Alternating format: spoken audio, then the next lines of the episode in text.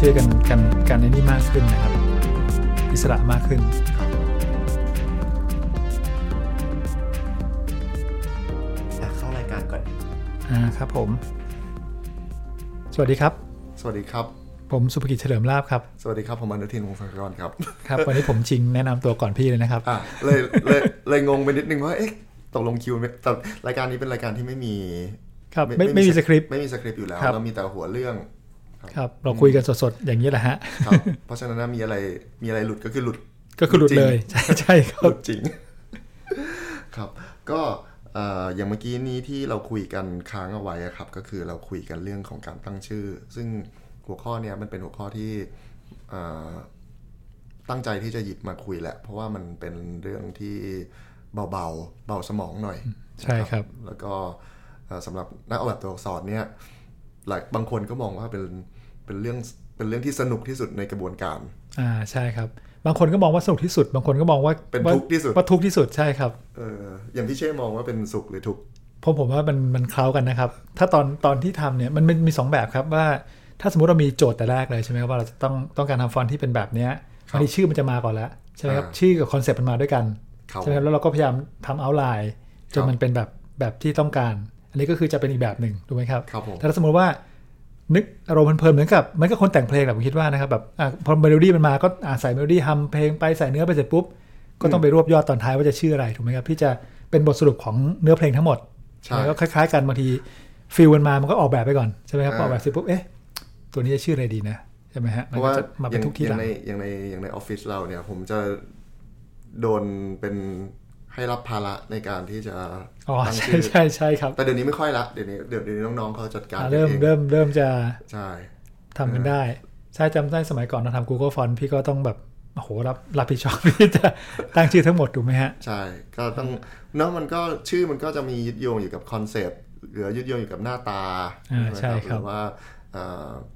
เราบางทีเราก็มีเรือธงอ่ะมันมีธงของไม่ใช่เรือธงสิธงของตั้งธงของความคิดเอาไว้ว่าเราจะเอ่ออยากจะได้ชื่อนี้ อ่า แล้วเราจะ ใช่ค ทำ รับ อะไรเราก็เวิร์กแบ็กกลับมา อ่าใช่ครับ มันก็แล้วแต่คอนเซปต์หรือบางทีถ้าเราออกฟอนต์ที่มาเป็นลักษณะที่แบบเป็นเหมือนแพ็กเกจเดียวกันเนี่ยอาจจะอาจจะเป็นชื่อที่มันอาจจะสอดคล้องกันก็ได้ใช่ไหมครับนี่ ครั ก็ บ แล้วแต่คอนเซปต์ในการ ทีนี้ลอจิก ออกแบ ใน บ การตั้งชื่อมันก็จะมีอยู่เอ่อถ้าเป็นพูดถึงว่าฟอร์แมตของมันอ่ะมันก็จะมีอยู่ประมาณว่าตั้งชื่อเป็นชื่อเลย ครับ นะครับหรือว่าอย่างที่เราเอ่อเห็นกันหรือว่าใช้กันอยู่เอ่อก็มีอีกประเภทหนึ่งก็คือเอาชื่อฟารีอาจจะเป็นอักษรย่อหรืออะไรก็แล้วแต่บางทีก็เป็นชื่อเต็มก็มีนะชื่อฟารีเต็มๆเลยก็มี โดยที่ไม่ย่อ อืมเอาไว้ข้างหน้าชื่อฟ เา อ ไว้ นต์ ข้าง ใช่ ห ไหม น้า ฮะ หรือว่าบางทีก็มีเอาไปไว้ข้างหลัง เอาไปห้อยท้ายก็มี ครับ อ่า ซึ่งแต่ละอันเนี่ยมันผมว่ามันก็มีฟังก์ชันที่แตกต่างกัน ครับ อืมซึ่งอย่างเงี้ยพี่เช่ prefer ที่จะตั้งชื่อแบบไหน อ่าในสมัยก่อนเนี่ยผมตั้งชื่อก็แบบเนี่ยมีเหมือนกับที่เขาทำกันเนี่ยครับ มีชื่อย่ออยู่ข้างหน้า อ่า นะ เป็น ครับ ขนบเป็นขนบ อ่าเป็นเหมือนขนบ เป็นขนบในยุคหนึ่ง ใช่ครับ ใน ใน ยุค ยุคเมื่อแบบสิบสิบกว่าปีที่แล้วอะไรอย่าง ใน เงี้ย ยุคตอนที่เริ่มมี desktop publishing อะไรอย่างเงี้ย ก็จะมีขนบเนี้ยเยอะ ใช่คเพรั ราะ บ ว่า Foundry มันมีเหตุผลด้วยนะ มันเพราะว่า Foundry แต่ก่อนเนี่ยมันไม่ได้มีเยอะ อืม พอมันไม่มีเยอะปุ๊บเนี่ยวิธีแล้วก็ไม่ได้มีอินเทอร์เน็ต อ่า เพาะฉะ ครับ นั้น ผม น่ะเขาก็จะใช้อันเนี้ยเป็นช่องทางในการที่จะ advertise อ่าเหมือนกับขายของนิดนึงใช่ไหมโปรโมทหน่อยนึง ก็เหมือนมันมีบิลบอร์ดมีหน้าปก อ่นึกออกครับ ให้นิดนึงว่าอ๋อคือคือค่ายนี้แล้วก็ฟอนต์ตัวนี้ อื อะไร ม เงี้ย หรือบางทีเราเจอฟอนต์นี้เราใช้เนี่ยจะได้รู้ว่าอ๋อฟอนต์นี้ถ้าเกิดจะจะติดต่อเพื่อจะใช้สิทธิ์หรือสอบถามเรื่องสิทธิ์ต่างๆ ในการใช้ก็จะได้ติดต่อถูก ใช่จะได้ ถูกไหมฮะ รู้ เพราะสมัยก่อนการสืบค้นมันไม่ได้ง่ายเหมือนทุกวันนี้ ใช่ เดี๋ยวนี้อ่ะพี่เชษพูดประเด็นนี้ก็คือ มันก็เลยตอบคำถามว่าทำไมเดี๋ยวนี้มันมีลอจิกของการที่ drop เอาชื่อนี้ออก อ่าครับผม ใช่ไหม drop เอาชื่อนี้ออกเนี่ยมันก็มีเหตุผลอยู่ประมาณหนึ่งหรือสองเหตุผลประมาณสองเหตุผลแหละเหตุผลแรกก็คือว่าอ๋อมันก็สะดวกกว่าเพราะว่าตั้งชื่อได้ตามอิสระ อืม แล้วก็อาจจะไม่ได้อยากมีความผูกพันกับเอ่อตัวฟาวดี้หรือลดลดความสำคัญของฟาวดี้ลงไปให้ความสำคัญกับตัวแบรนด์ ก็คือชื่อฟอนต์ ก็ นั้นๆคืหรือ ชื่อ ว่า ฟอนต์นั้น อ่าเป็น Product นั้นเลยถูกไหมฮะ ใช่ แล้วก็การที่ให้ความสำคัญกับชื่อ Product นั้น มันก็จะ in favor กับนักออกแบบมากกว่า ก็คือลดความลดความสำคัญของตัวต้นต้นสังกัดลงอะไรแบบเนี้ย ครับ เออแล้วก็อย่างที่เมื่อกี้พี่เชษบอกคือการสืบค้นทุกวันนี้มันก็ง่ายขึ้น แล้วอีกอีกประเด็นหนึ่งนะครับ เอ๊ะเมื่อกี้บอกว่าประมาณหนึ่งหรือสองประเด็นกับหลายประเด็นแล้วเหมือนกัน ครับ อีกประเด็นอีกประเด็นนึงคือว่าไอไอความที่มันเรียงลงมาเยอะๆเป็นปึกๆเนี่ยมันมีข้อดีในวันที่มันเป็นแบบนั้นนะ อืมหมายความว่าวันที่ฟอนต์นั้นยัง ฟาวดี้ไม่เยอะ อ่าครับฟาวดี้ไม่เยอะแล้วก็ในแต่ละฟาวดี้ก็มีฟอนต์ไม่เยอะ ใช่ ใช่ไหมฮะ ครับ อ่า แต่พอมันเริ่มเยอะมากๆอ่ะมันจะกลายเป็นความน่าลำคาญ ของผู้ใช้งานไปแล้วใช่ไหม ข ค อ รั ง บ ผู้ใช้งาน เพราะมันต้องถ่ายไกล ใช่ครับ แบบเนี้ยเป็นต้น อืม ครับ เพราะเรานึกภาพตามนะสมมติว่าฟาวดี้หนึ่งมีฟอนต์สักสักร้อยตัวอะไรเงี้ยนะฮะแล้วแบบมีหลายๆฟาวดี้อย่างเงี้ย แล้วมันยังไปอยู่ในระบบอัลฟาเบตอีกไง อ่า alphabetical มันก็จะไปเรียงอย่างนี้ order อืม อืม ก็เรียงอีก ใช่ไหมครับ ใช่ครับ เออแล้วบางทีสมมติว่าฟาวดี้ของพี่เช่ชื่อ ABC อ่ะซึ่งเคยมีนะ อ่าครับ ABC ABC เคยมีอยู่จริง ABC เนี่ยมันก็จะอยู่ข้างบนสุดเลย อ่า มันก็จะไปแย่งกันอยู่ข้างบน นึกออกครับ คือใครตั้งชื่ออื่นก็ไม่สามารถที่จะไปแทนที่ได้ เพราะว่าเขาเขาเป็นเขาจองพื้นที่ตรงนั้นไปแล้ว ใช่ครับ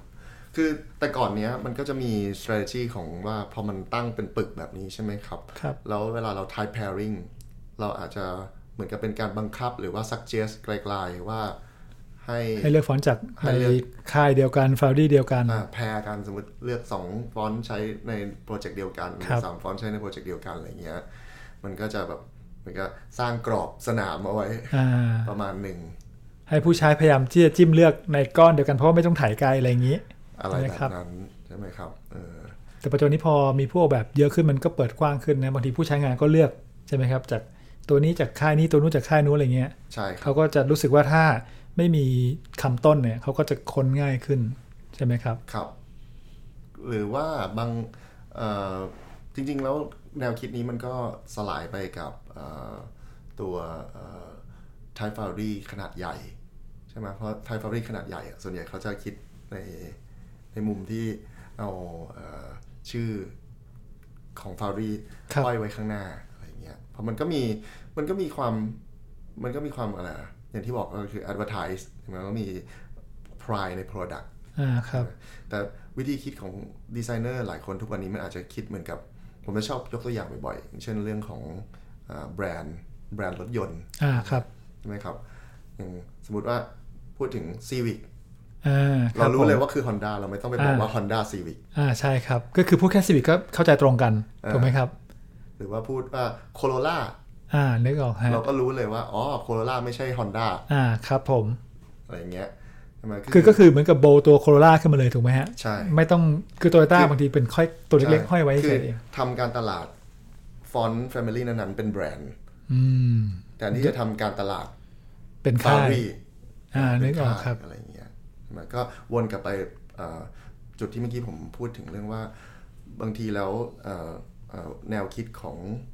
ดีไซเนอร์สมัยใหม่เขาก็อาจจะแบบว่าอยากจะให้มันมีค่ามูลค่าลงมาที่ตัวแบรนด์ของเออสิ่งที่เขาทำแล้วก็สืบมาที่เอ่อตัวของดีไซเนอร์ ครับ มากขึ้นมากกว่าที่จะเอาไปฝากไว้ที่ตัว ตัวตัวตัวแบรนด์หรือตัวฟาวดี้ ดิสติบิวเตอร์ อ่าครับ อะไรแบบนี้ครับ ก็เป็นอีกอีกลอจิกหนึ่ง ซึ่งเอออย่างที่พี่เช่เคยทำตามขนบมา พี่เช่เคยทำทั้งมีขนบอ่าทำตามขนบ แล้วก็ ครับ ท ทำแบบที่เป็น แต่ทุกวันนี้ก็ ปัจจุบัน ำทุกวันนี้ก็ตั้งตาม ทุกวันนี้ตตั้งฟอนต์ก็ไม่มีเลยครับ ไม่มีชื่อ อืม ชื่อนำหน้าหรือห้อยท้ายแล้วครับ แต่ต้องบอกผู้ฟังทางบ้านนิดนึงนะครับ ว่าตรงนี้มันไม่ได้มีถูกมีผิดเลย อ่า มันเป็นเรื่อง ใช่ subjective มากๆ ใช่ ใครอคยารั ก บ จะใครอยากจะเอ่อไปด้วยเอ่อวิธีไหน มันก็แล้วแต่ว่าเราอยากจะสื่อสารกับ ใช่ คนใช้เอ่อผลิตภัณฑ์ของเราอะอย่างไร ครับ คือไม่มีผิดมีถูกไม่มีกฎเกณฑ์ด้วยนะครับ ใช่ครับ ก็เอ่อบางคนก็อาจจะเอ่อ prefer อาจจะไปห้อยท้าย อ่า ไอลักษณะห้อยท้ายเนี่ยก็มี ครับ ในในใน situation ไหนบ้างอะพี่เชษที่ จริงๆ มี ห้อยท้าย มีหลายเคสนะครับที่ที่ที่ใช้ห้อยท้ายนะครับ ก็คือผมมองว่าบางทีอาจจะเป็นไปได้ว่า ถ้าสมมติกรณีทำฟอนต์เนี่ยแล้วเขาอาจจะรู้สึกว่าอยากให้ อยากให้ชื่อเขาเนี่ยบางทีเขาอาจจะตั้งชื่อซ้ำกับคนอื่นหรือก็ค่ายอื่นอะไรเงี้ยเขาก็แบบเอ๊ะถ้าไม่งั้น มั เอาชื่อซ้ำกันเลย ได้เพราะว่าทั้งโลกอะเนาะ ใช่ครับ เออ ใช่ ซ้ำ โดยเฉพาะถ้าเป็น กั คำ น สามัญอะไรเงี้ยเขาก็เลยเอ๊ะเอาไปห้อยท้ายดีกว่า อืม ใช่ไหมครับ แล้วก็เป็นเป็นอีกวิธีหนึ่งที่เอาชื่อฟาวดี้ไปห้อยท้ายเพื่อที่จะอย่างน้อยก็ไม่เป็นก้อนอย่างที่เป็นปัญหาแรกถูกไหมฮะ ครับ แต่ก็ทำให้ชื่อสามารถจะตั้งซ้ำกันได้ โดยที่ผู้ใช้งานไม่สับสนหรือว่าเราติดตั้งแล้วเนี่ยมันไม่ทับกันใช่ไหมเพราะว่าถ้าเกิดชื่อเดียวกันเนี่ยเวลาติดตั้งมันก็จะทับกันถูกไหมฮะแล้วจะมีปัญหาว่า คนที่ติดตั้งเวอร์ชันเดิม หรือว่าเอ่อคนละค่ายตัวเดิมเนี่ยชื่อเดิมเนี่ย ครับ เราใช้งานไปแล้วพอไปติดตั้งตัวใหม่ทับเนี่ยกลายเป็นงานเก่าเลยเอามันก็จะพังหมด อ๋อใช่เออมัน เป็น มี อีก ประเด็อันนหนึ่ง มันมีประเด็นนี้ด้วยเนอะพี่เ ใช่ครับถ้าชื่อ คื ซ้ำกัน บางทีชื่อซ้ำกัน แต่ว่ามันคือคนละฟอนต์ คนละ กั ตัวไปเลยใช่ หรือ ครั ว่า บ แล้วก็ยังมีชื่อซ้ำกัน แต่ว่ามาจากคนละฟารีอาจจะมีห้อยข้างหน้าหรือห้อยข้างหลัง ใช่ครับ ที่ไม่เหมือนกันแต่ว่า แต่ว่าตัวฟอนต์น่ะคือตัวเดียวกัน เช่นว่าอ่าสมมติโบโดนี่โบโดนี่นี่ก็มี มีหลายค่ายทำ หลายค่ายมาก เพราะว่าเนื่องจากมันเป็นคลาสสิกฟอนต์ใช่ไหมฮะที่หลาย ใช่ คน ครับ ก็เอามาพัฒนาต่อแล้ว เพราะว่ามันมันหมดช่วงอายุ อ่าเป็นหรือว่า reinterpret ใน เออ เวอร์ชันของตัวเองแก้ไขปัญหา revival ใช่ครับ ขึ้นมาเพื่อให้สอดคล้องกับเทคโนโลยีปัจจุบัน อันเนี้ย ตอนอาที่จจะเป็น เขาเกิดขึ้น ใช่อันเนี้ยจะเป็นไปได้ว่าจำเป็นจะต้องมีห้อย หรือว่าอาจจะต้องสื่อสารด้วยวิธีไหนก็ตามที่จะให้ผู้ใช้ไม่สับสนนะครับ ผมนึกขึ้นได้มีมีกรณีหนึ่ง เช่นเรื่องของคอสตอมฟอนต์ที่เป็น modify อ่าครับผมอันนี้ก็เป็นอีกอันหนึ่ง อ่าใช่ไหมก็อาจจะเป็นใช้ชื่อเดิม ครับแล้วก็อาจจะห้อยท้ายเป็นชื่อแบรนด์ที่ modify ให้ใช่ไหมครับ อ่าใช่ เพื่อให้เข้าใจตรงกันว่านี่เป็นของแบรนด์นี้นะใช่ไหมหรือว่า ครับ ถ้าเกิดคุณหาอ่าตัวที่เป็นอ่าตัวตรงไม่ได้ถ้าเกิดคุณเป็นแบบซับงานมาทำเนี่ยคุณก็อาจจะ ตัว ไป ตร หา งในที่นี่หมายความว่าตัว ที่ ตัวเดีวกัน modify อ่าคุณก็ไปเอาอีกตัวหนึ่ง ไม่ใช่ตัวเอียง ไม่ใช่ไม่ใช่ตัวเอียงครับอ่าตัวเป็นตัวที่ชื่อเดียวกัน อ่าตัวชื่อเดียวกัน คุณก็อาจจะหาตัวที่มันเป็นชื่อเดียวกันนั่นแห ค ละ รับผม ใช่ไหมฮะ ครั แต่ บ ว่ามันอ่ามีโครงสร้างเดียวกัน แต่ว่าบางตัวจะไม่ได้ถูกปรับอะไรอย่างเงี้ยก็นำมาใช้แทนกันได้ในบาง อ่าก รณี เพื่อให้ภาพรวมมันยังดู อ่า texture มันยัง texture มั ยัง ยัง ได้ ใช้ได้อยู่ใช่ครับ ส่วนใหญ่แล้วพวกพวกที่ modify โจทย์มันก็จะเป็นลักษณะที่ว่า keep เอ่อตัวเอ่อ ตัวดั้งเดิมเอา width ไว้ width ใช่ครับ ของตัวดั้งเดิมเอาไว้ เพราะฉะนั้นเนี่ยโอกาสที่ layout ที่ทำเอาไว้มันจะทะลุ มันก็ มันก็น้อย มันก็ อาจจะกระทบ น้อย แต่น้อยมาก กระทบแต่น้อย ใช่ มาก ครับ อาจจะไม่กระทบเลยด้วยซ้ ใช่ครั ำ บ อะไรแบบเนี้ยก็แบบอ่ะเหมือนกับอนุโลมให้ใช้ ให้ใช้แทนกันได้ ให้ใช้แทนกันได้ ถ้าเกิดว่าไม่มีตัวที่เอ่อทางแบรนด์เขาจ้าง ครับ ให้ modify ใช่ อะไรแบบนี้ ก็คือมองภาพรวมก็จะเป็นเหมือนญาติสนิทกันมากๆนะครับ อืม อาจจะเหมือนแทบจะเป็นฝาแฝดอะไรเงี้ยต่างกันนิดหน่อย พูดถึงเรื่องเนี้ยทุกวันนี้มันก็จะง่ายขึ้นไอ้ระบบการตั้งชื่อ มันเลยเขาเรียกอะไรอ่ะงไอ้ไอ้สิ่งที่ผมบอกว่าง่ายขึ้นคือเรื่องอย่างในฟอนต์เมนูอ่ะมันก็จะมีการแสดงเอ่อตัวรูปลักษณ์ว่า ครับ ฟอนต์นี้ อ่า หน้าตายังไงเนี่ยบางทีก็แสดงรูปลักษณ์เป็นชื่อ ใช่ครับ เป็นชื่อ ชื่อ แล้วก็ ชื่อสะกด พร้อมกับ ของเขาเลย ใช่ครับพร้อมกับตัวแบบอักษรใช่ไหมตัวอย่าง ใช่ เพราะฉะนั้นเนี่ยมันอย่างอย่างชื่อภาษาไทยบางทีเราเขียนเป็นคาราโอเกะในเมในฟอนต์เมนูเป็นคาราโอเกะแต่พรีวิวมันจะขึ้นเป็นชื่อ เป็นชื่อเป็นตัวอักษร ภาษา ไทยใช่ครับ อย่างเงี้ยก็จะทำให้เข้าใจได้ง่ายขึ้น ไม่ต้องมานั่งเดาด้วยว่าไอ้ชื่อคาราโอเกะอันนั้นน่ะมั หน้าตาข้างในเป็นยังไง หน้าตาข้งใน ถ้ากรณีไม่เคยใช้ฟอนต์นั้น อันนี้ก็ ๆ เลยจะถามพี่เช่ด้วยเหมือนกันว่าเอ่อในฐานะที่พี่เช่เชี่ยวชาญเรื่องหลังบ้าน ครับ ไอ้เรื่องของการตั้งชื่อฟอนต์เมนู มันมีข้อบังคับอะไรหรือเปล่า คือในทางเทคนิคเนะครับสามารถที่จะตั้งชื่อ เพราะ เป็ ว่าน เพราะว่าจริงๆแล้วเอ่อตัวดีไซเนอร์ควรจะเป็นที่ต้องรู้ไอ้ข้อ ครับ ข้อข้อแม้ข้อกำหนดตรงนี้ด้วยเหมือนกัน ไม่งั้น คือ ตั้งเลยเถิดไป ใช่ใช่ครับ คือในทางเทคนิคครับพี่อ่าสามารถทำได้ครับ ในการตั้งเป็นภาษาท้องถิ่นของตัวเอง เช่น อืม ชื่อเมนูฟอนต์เมนูเป็นภาษาไทย สามารถทำได้ครับ